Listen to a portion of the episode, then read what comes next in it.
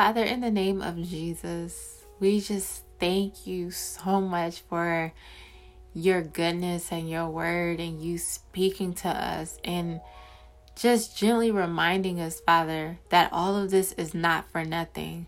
We thank you, Father God, that you can use everything for our good. Father, we just pray in the name of Jesus in this hour, God, that you keep us. We know that the manifestation is going to be here any day. Father God, we are anticipating all that you have for us. We are anticipating peace and prosperity. We are anticipating um, unity, love, family restoration, Father God, in the name of Jesus.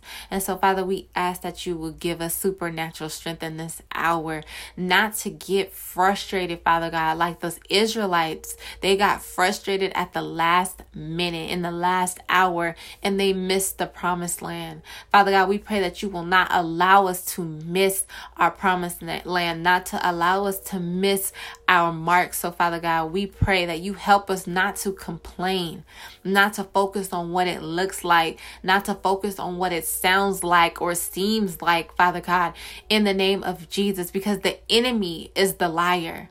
Father God, and you are the one who tells us the truth. So if you told us you were going to do this, God, we believe. If you told us, Father, to stand, we will stand. If you told us, God, that you would heal, you will heal. So, Father God, we just thank you for your word. Give us the appetite to keep seeking you. Give us the appetite to keep surrendering to you. In Jesus' mighty name, Father God, we surrender to you. We surrender our will, God, because you know what's best for us. Help us to put the flesh down. Help us, Father. Help us. In Jesus' mighty name. Father God, I just thank you for your people. I pray, Father God, that you will refresh us all in Jesus' name. We pray that you will consume us with your Holy Spirit. We pray that we will experience unexplainable joy even as we wait for what's to come, God. God, we just thank you and we trust you. We trust the plans that you have for our lives. We trust that you love us. We trust that you only know and only want to do what's best for us. In Jesus' mighty name, we give you all the honor and all the glory. And I kind of feel led to pray for the prodigals, Father.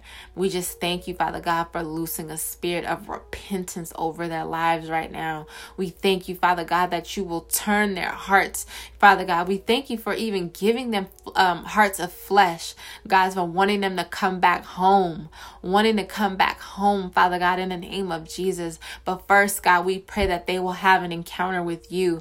But first, God, we pray that they will change their mind and want you, that they will have a desire desire for you, that their hearts be turned to you first, Father, in the name of Jesus. And then they will come home.